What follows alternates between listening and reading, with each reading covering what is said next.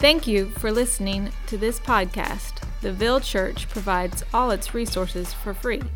If you have been blessed by this ministry, please consider giving financially. For more information on how to give and other resources, please visit www.theville.church. Yo, what's good, my people? It's Pastor Jay Harris from the Ville Church. Thank you this morning for tuning in to our online sermon. Um, I have a message that I'm excited to preach to everybody. I'm going to be preaching out of Colossians 4.1. If you want to roll with us, shout out to all my Ville people, anybody that's brand new tuning in. Um, Ville Church is, man, we about the gospel. We about taking the treasure of the gospel to the neighborhood and the community and living it out amongst each other or whatever, right? In a way that the Bible shows us.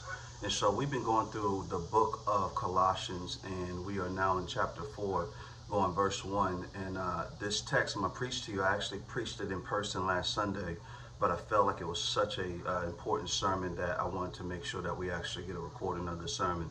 So I'm doing it again um, because it's still doing the work in my own heart. And as I preach it, you'll see what I mean, and I hope it is a benefit to you as well. Um, but it's going to be heavy. I'm going to just let you know, right? So let me read the text to you. I'm actually going to start back in Colossians 3.22 and walk it into Colossians 4.1, which is our main text for the day. All right. It says, Bond servants, obey in everything those who are your, your earthly masters, not by way of eye service as people pleasers, but with sincerity of heart, fearing the Lord. Whatever you do, work heartily as for the Lord and not for men, knowing that from the Lord you will receive the inheritance as your reward. You are serving the Lord Christ, for the wrongdoer will be paid back for the wrong he has done, and there is no partiality. And then 4 1 says, Masters, treat your bondservants justly and fairly, knowing that you also have a master in heaven. So that's our text for today. In this particular translation, it uses the word bondservants. Um, I believe other texts say servants, but I know for a fact other ones say slave. And so when you go and you kind of look at the Greek translation of this particular word for bondservant or slave, they all are interchangeable, whether it's um, involuntarily, uh, you know, or voluntarily, you know, um, voluntary servitude, whatever the case may be, they're interchangeable. So it's hard to kind of rationalize the um, the point of this word. And I think what you really have in the context, right? Because Paul, you have to think about it. He's writing this letter to the church at Colossae. He's speaking to the Colossian church, and the room is full of masters, bond servants, slaves, servants, because at that time, two thirds of the empire were actually slaves or bond servants or servants of some form. So I want you to have a, a good working definition of that because I think the way I'm addressed this kind of flows between all those dynamics. I don't like any of those dynamics. And to be honest with you, when I started working through this text, I was extremely uncomfortable. Um, I was uncomfortable because the word slave for me is just simply a trigger word. Um, there's there's the racism we deal in this country today, so it's loaded for me, whatever. Even if Paul is not hitting that, and I may be taking it out of context, it still is what happens to me as the reader when I read this text, right? Because I'm thinking about like we just had the shooting in Buffalo where this guy massacred um, black people, right? Innocent black people um, intentionally, right? Skipping around other people. We have the racism that's in the American church. We have what we saw happen with George Floyd. We have my own personal interactions, own stories from my own family, what we have to deal with that we find dehumanizing, um, and that's something we deal with on a regular basis. So when I read this, I got a little bit of grief with the text. So I'll be honest with you.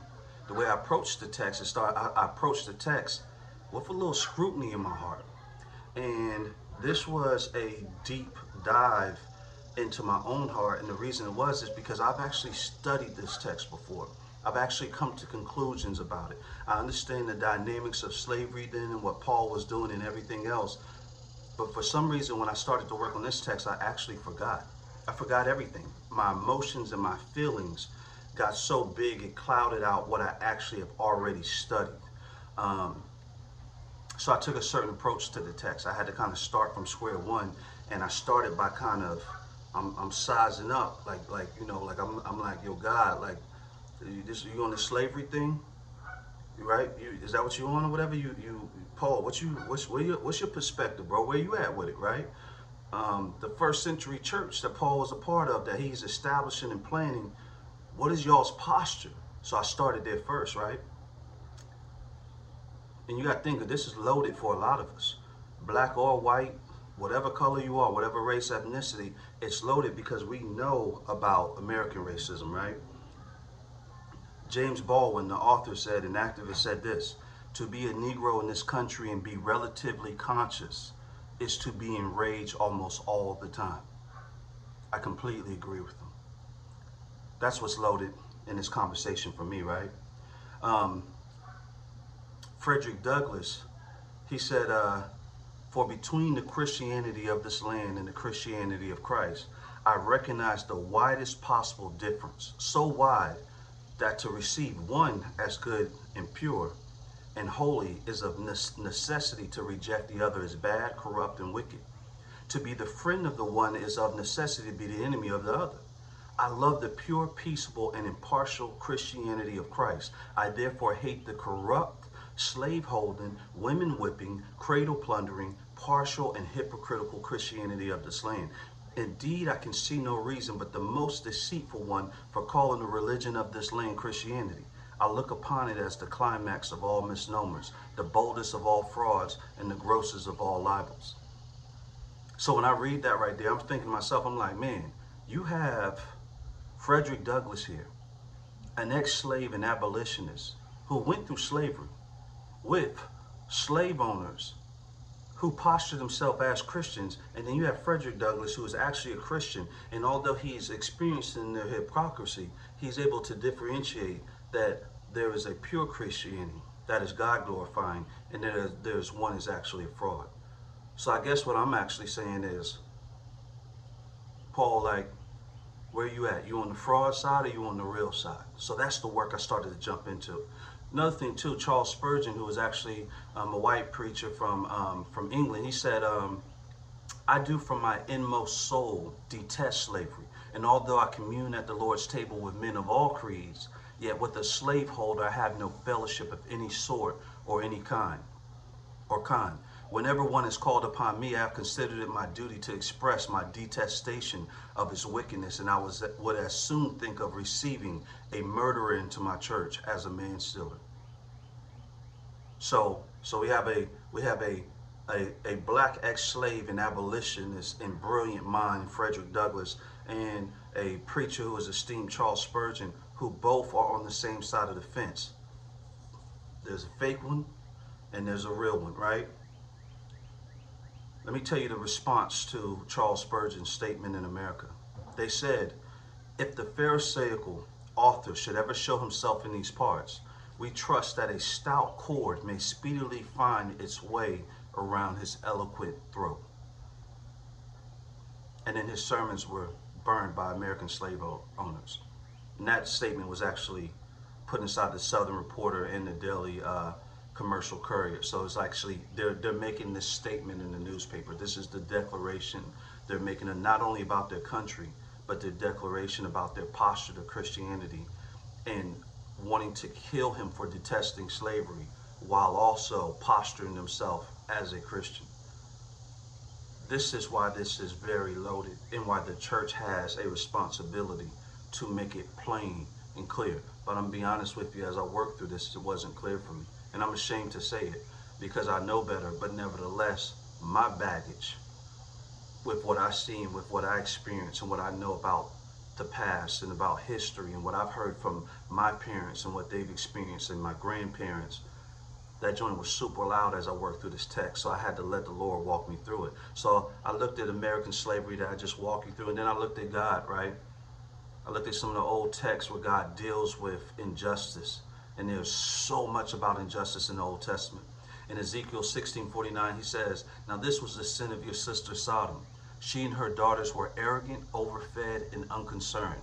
They did not help the poor and the needy. So God takes mistreatment of others serious.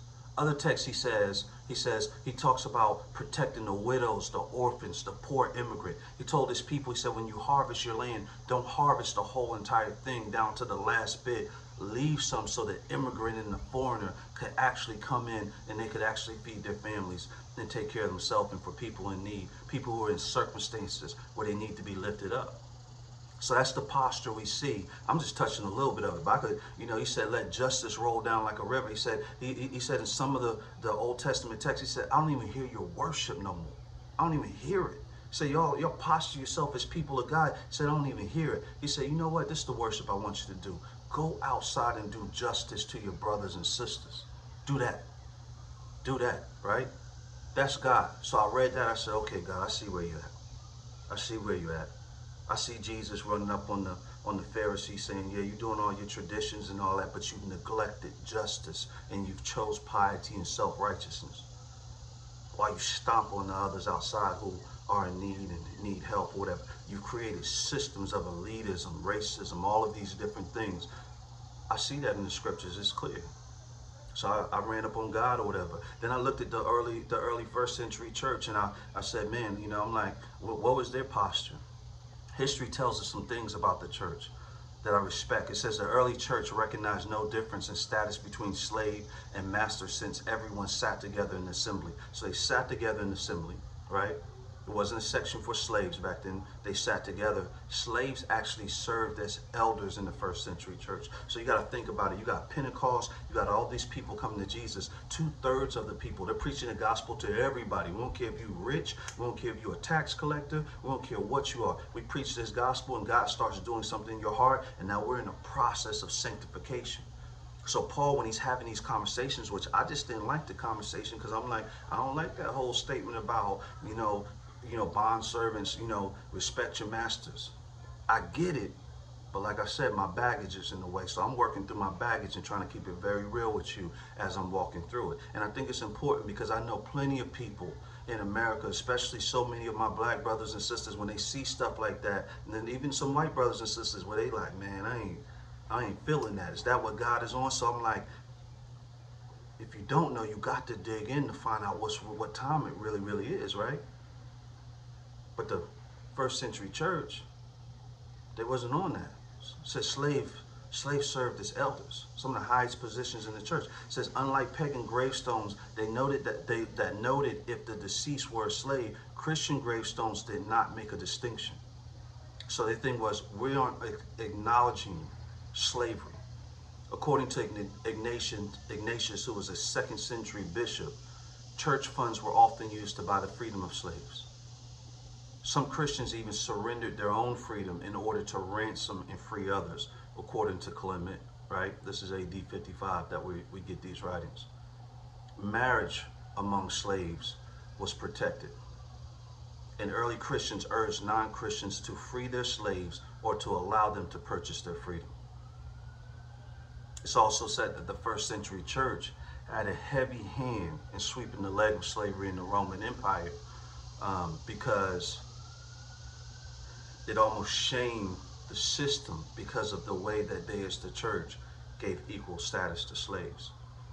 So this is some of the stuff that I saw in history and I said, okay, this is not like American, this is not like American Christianity, right? And then last but not least, I need to run up on Paul, right? Um, so I, started looking at some of Paul's old texts. Like, Paul, let me see where you at. I see what you're saying right now. You're telling the master to respect, you know, honor the slave and do justice because they have a master in heaven. And, and you're telling the slave do their work unto God. And I'm trying to get a grasp of like why that conversation is necessary, what he's actually doing there.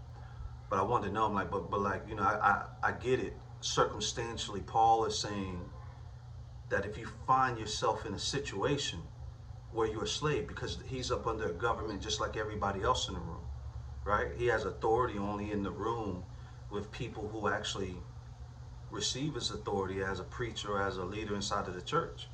But he's telling them, he's like, we can't change everybody's circumstance, but if you're in a circumstance, do your work unto God so you can get along. You can get along in life. and you can you can still have this relationship with God despite your circumstance.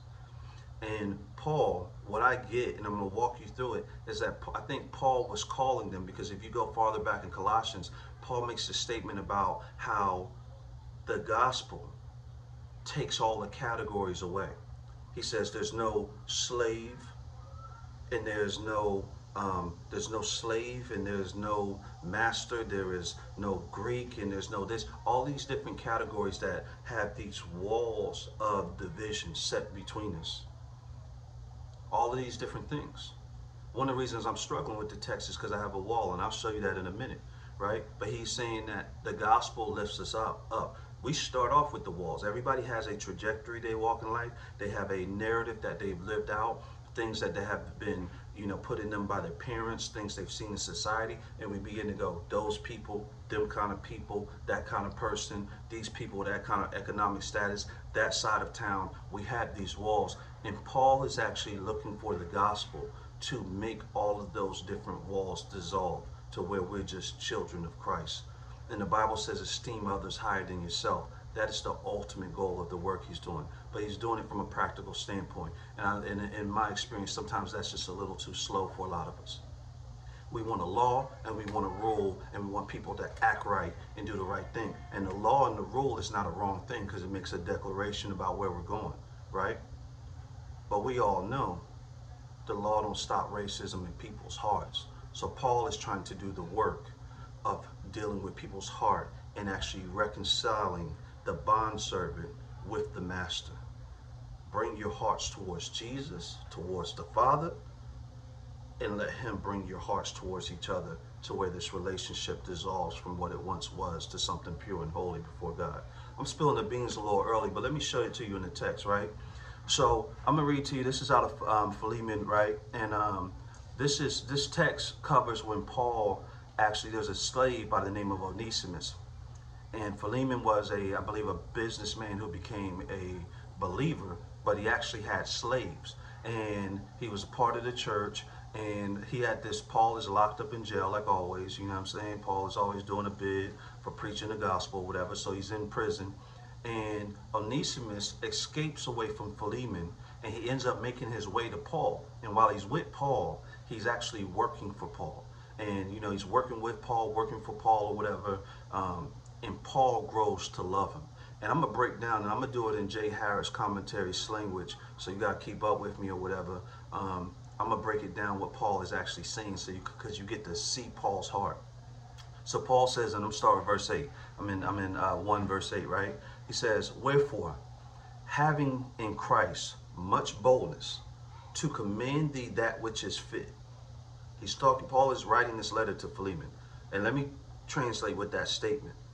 No, no, let me, I'm going to read this next one. He says, Wherefore, having in Christ much boldness to command thee that which is fit, because of the love I rather entreat, being such as being such in one as Paul the age, and now also a prisoner of Jesus Christ. Translation on verse 8 and 9, Paul is saying, homie, if I wanted to tell you what to do, I could boldly just tell you what to do. I could boldly say, bro, you you sinning right now, and you doing some foulness concerning Onesimus. That's what he's saying. He said, but I'm going to entreat. He's going to choose to go at the heart instead of going at the command.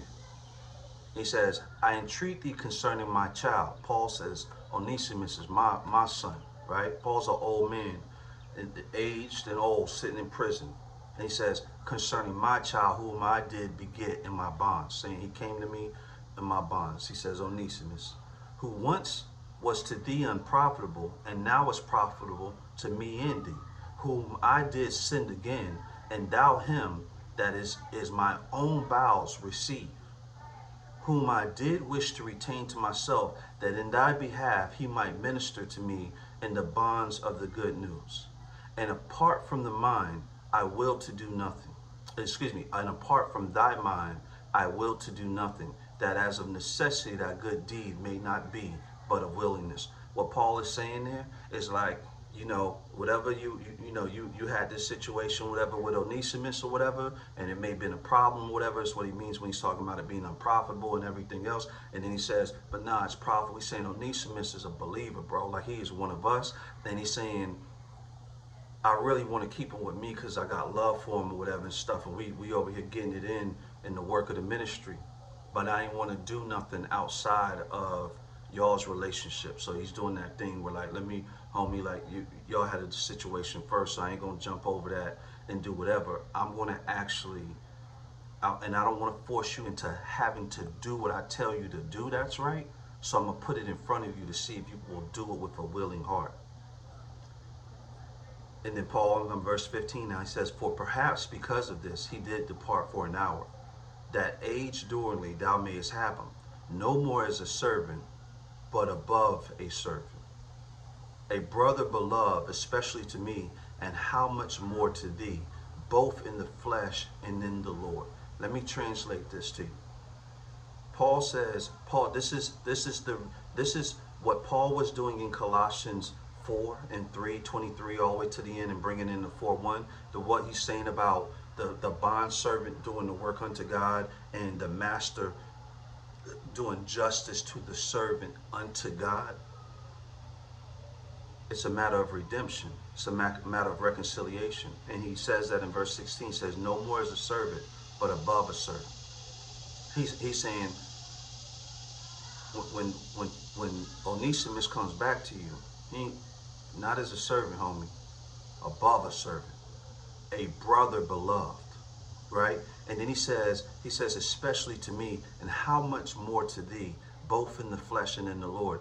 Reason he's saying, especially to me, but how much more to thee, because he's saying, like I don't know if you've ever had conflict with somebody who's your brother or your friend. Nobody likes conflict. But if you could handle conflict in a godly way, Conflicts are opportunities to fix something that was already broken or unaddressed in the first place, number one. And if you have the proper tools or do it with a godly heart, you usually end up closer with the person that you've had conflict with. I don't want to run a business with a person who avoids conflict and won't get into real hard stuff because we end up actually hurting the work and hurting our relationship because we're playing games and won't keep it real with each other.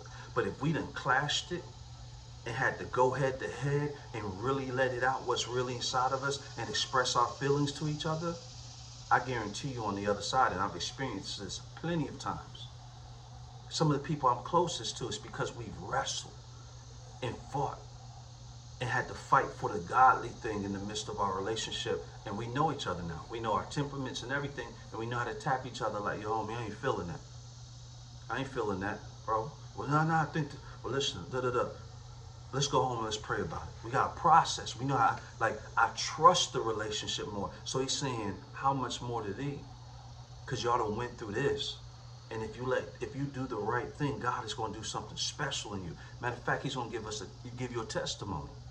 He's going to give you a testimony. Philemon will actually be able to actually use this as a testimony to God's goodness and his grace and mercy in his life about opening his eyes concerning slavery, concerning being a unjust master, concerning having grief and elitism. Because the story that we preach about the gospel is not about how awesome we are, it's about God redeeming us so even when we get caught in something and we're exposed for the wretchedness in our heart, that goes for all of us. Men with our sexism, the racism inside of our heart, like all of this kind of stuff that we have. Bring it into the light. That's what God says in John. He says, yo, if you bring it, he says, said, if you say you don't sin, you're a liar. He said, but if you bring it in the light, the blood of Jesus will wash it away. You don't have to deal with shame. You can walk securely, despite what may be in the past you put that in context, it's nothing but God sanctifying you. So don't walk around acting like you don't need something to sanctify you. So this is an opportunity for Philemon to grab onto a narrative that's actually God glorifying. That makes himself small, but makes God big, right? And that's what Paul is saying there. Even much more with you. And in verse 17, I'm going to bring this home. He says, If then with me thou hast fellowship, receive him as me. Paul says, homie, if you got love for me, receive him like you would receive me. Paul is completely rewriting the lines of the relationship and what is right. He's pulling Onesimus from this idea that he is less than a human to be somebody's kind of slave and be mistreated a certain way. And he is going, he is a child of God. And Paul is pulling him all the way up. He ain't trying to say like, yo, he my little homie or whatever. He's like, homie, when you the way you would treat me, that's how you treat him. He says, receive him as me. And then verse 18 says, and if he hurt, did if he did hurt to thee, like I don't know your whole situation, or he owes anything.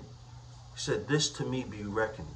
I Paul, he said, I Paul write with my with my hand, I will repay. This is reconciliation in real life. Paul is like, yo, homie, like that whole thing we just talked about the first century church, that Paul was very much in, in, in the heart of planning and formulate its gospel and social perspectives. Paul is actually showing it to us right here. He says, I, Paul, write this with my own, own hand. Homie, I'll cut the check.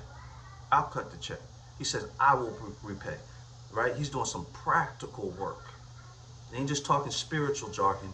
He's doing spiritual things, but practically it pays out. I will cut the check if that's what needs to happen.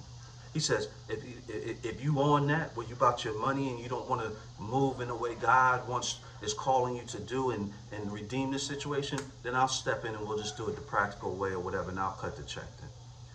Or whatever, right? Because that was a part of, you know, you had to, the slaves had to buy their freedom. So he's pressing on his heart to do the godly thing. But he's also, we to do something, even if I got to cut a check if you ain't willing to cut the check with your heart and with goodness. And he says, that I may not say, he goes, that I may not say that also thyself. And then he says, besides, to me thou dost owe. So Paul is kind of gangster. If you, you know, we, we have this language, you know, in the translation that's hard for us sometimes, but you have to bring this into real life because he just puts an exclamation point. Homie, by the way, you owe me anyway, is basically what he's saying to Philemon.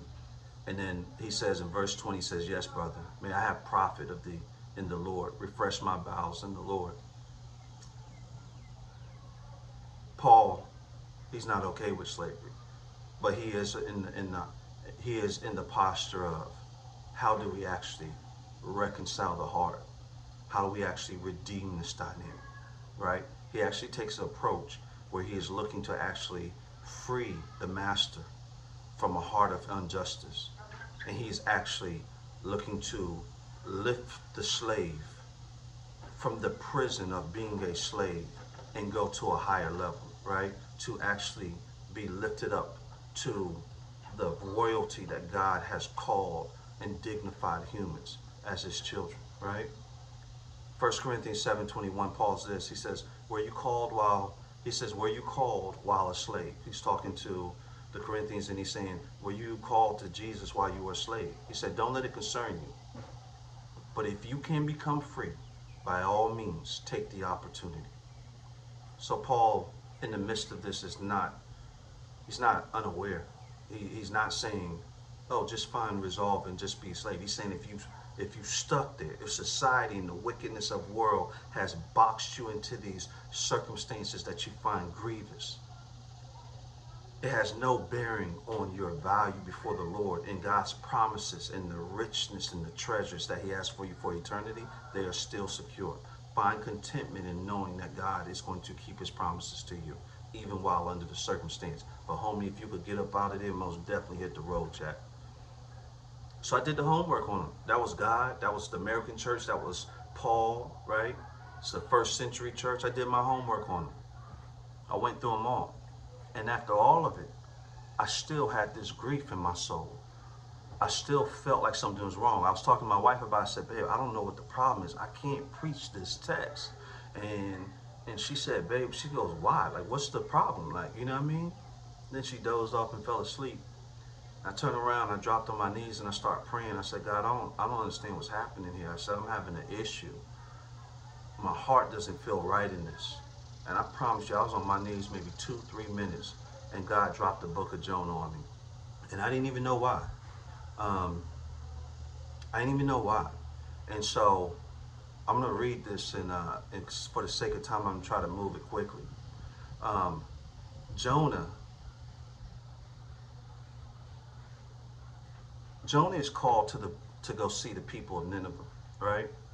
God tells Jonah, he says, you know, go see the people of Nineveh, um, and I want you to warn them about their sin, right? So says, I want you to warn them about their sin.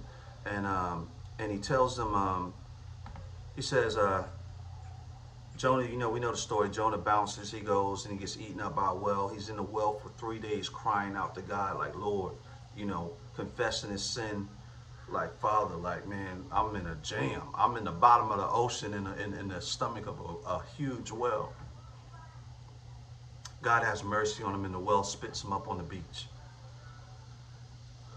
God calls Jonah to go back to Nineveh.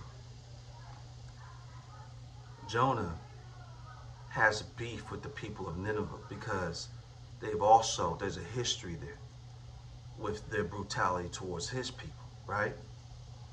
And so Jonah goes back and he does it. And he's walking through the city of Nineveh. It's a three day walk to get through it. And he is crying out loud, saying, God is going to destroy this city. And he is telling them, he said, God is going to bring his wrath against this city.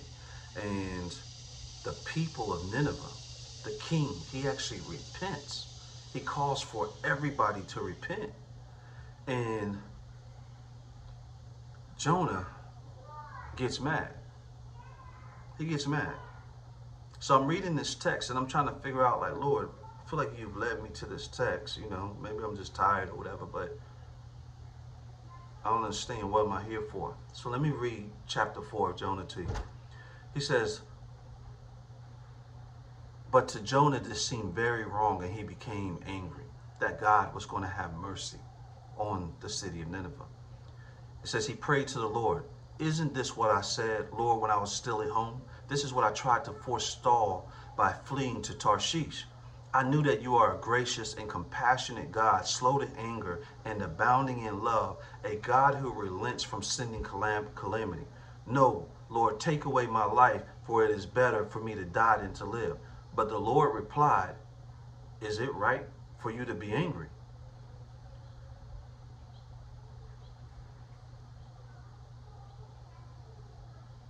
Jonah had just been in the stomach of a well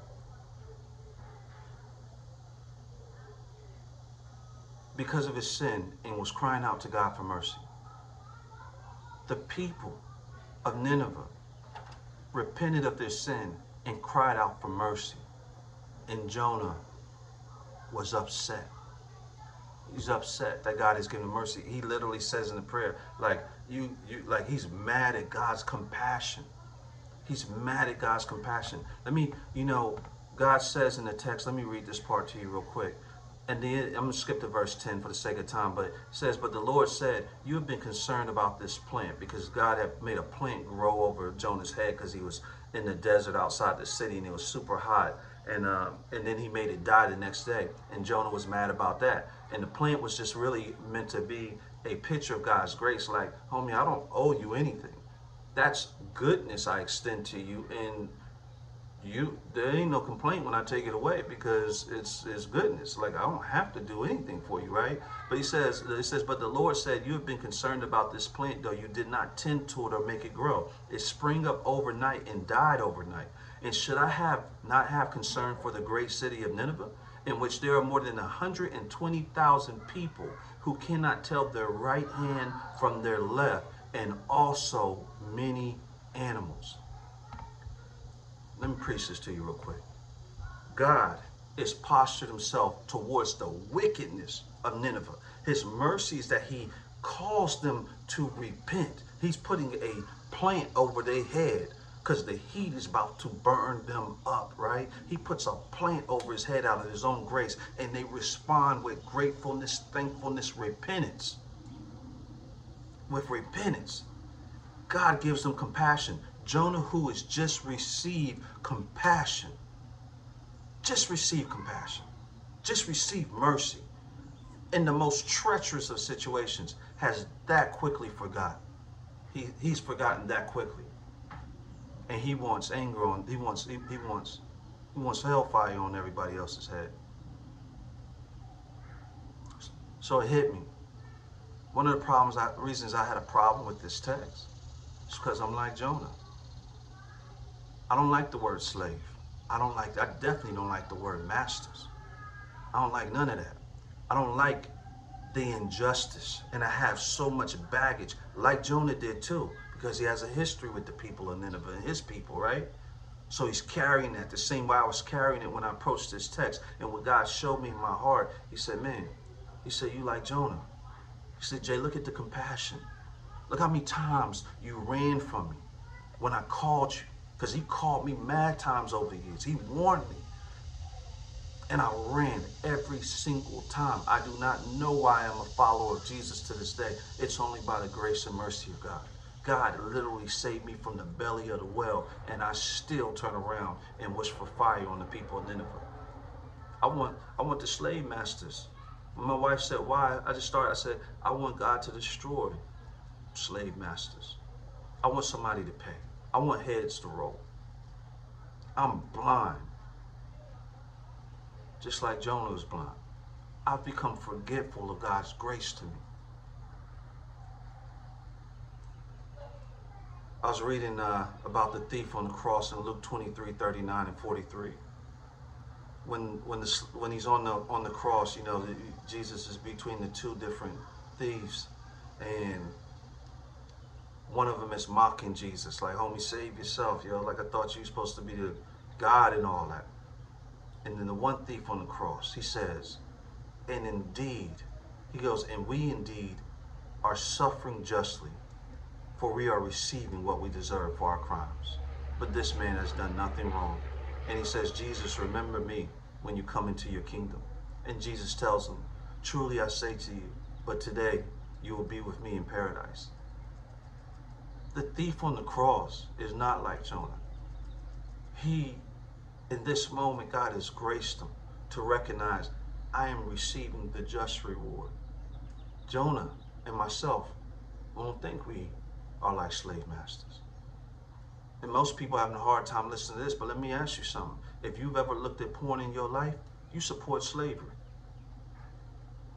The jail system in America is nothing but a slave system the way we even in the workplace, it's no different than a master and bond servant between managers and employees, CEO and employees. We see CEOs today or whatever, and they go, my God, I have to let off, I have to lay off 2,000 workers because we don't have the money to pay them. But nevertheless, the CEO isn't taking a cut. We have CEOs in this country or whatever, they clock over a million dollars a minute. Like, come on. That's abuse. That's slavery. That is not loving other people. That is doing what Sodom is, was doing. No concern. Overfed, over, unconcerned, and not caring for the poor and needy. Y'all go figure it out. But I ain't about to take a cut on my check. You get where I'm coming from? That's a slave master's heart. Right? But we only have it drawn in this one context. The American thing gets so loaded, and we only see it like that. But we got this mess in our heart too. And God used this scripture right here, used this text to bring me through it and show me myself. I'm gonna read something else and I'm gonna bring it and I'm gonna bring it on home. And this is what's been working me all week. That's why I had to preach this again. It's Second Corinthians 16. Make sure you remember this scripture because this is something you need to tap dance and waltz with and do the two-step with and keep inside of your soul. It says, so from now on, we regard no one from a worldly point of view. Though we once regarded Christ in this way, we do so no longer. Therefore, if anyone is in Christ, if you're in Christ, you better hear this. The new creation has come. The old has gone, the new is here. All this is from God, who reconciled us to himself through Christ and gave us the ministry of reconciliation.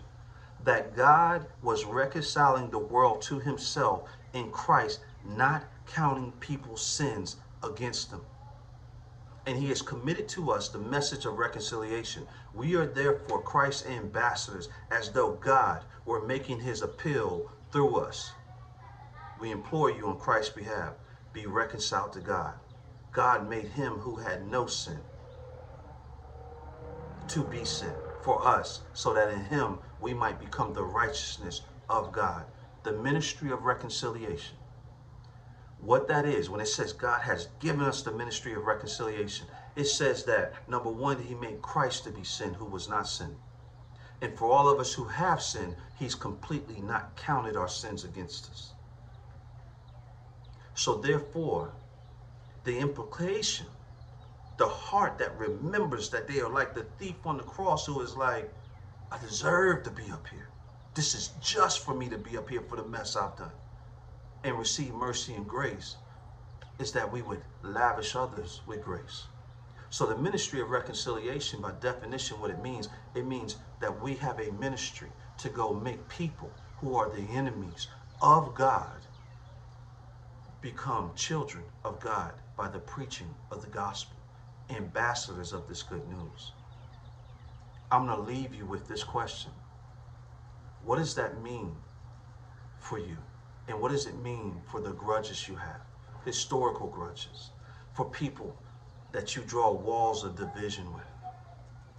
The gospel is literally a wrecking ball that knocks those down when we remember it. When we remember it.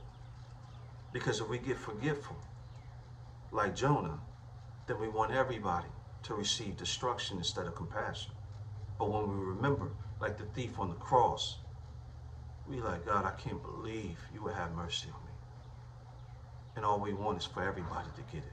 So that's what we preach. I employ everybody who's listening today, if you don't know Jesus Christ as your Lord and Savior, repent of your sins because God is merciful and graceful. He cares. He knows your struggles. Says Jesus is our high priest. Hebrews 4 tells us that there is no sin that we have gone through that he doesn't understand. And he doesn't, because he's perfect, he don't go close up the door and go, uh, you ain't perfect. So you can't come into my goodness. It says that he has thrown open the throne of grace. It's wide open. Don't reject him. Don't reject him. He has something beautiful for you that's beyond your mind can what your mind can comprehend and he's alive and he's real. I know what they're saying in the streets and all the different stuff and all that. And they stuck in sizing God up the way I was going through this scripture today to see what's real and asking questions ain't wrong. But I'm telling you, he is holy and he's alive. And he wants to come be in your heart. And he wants to walk you through life step by step. He says he'll never leave us or forsake us.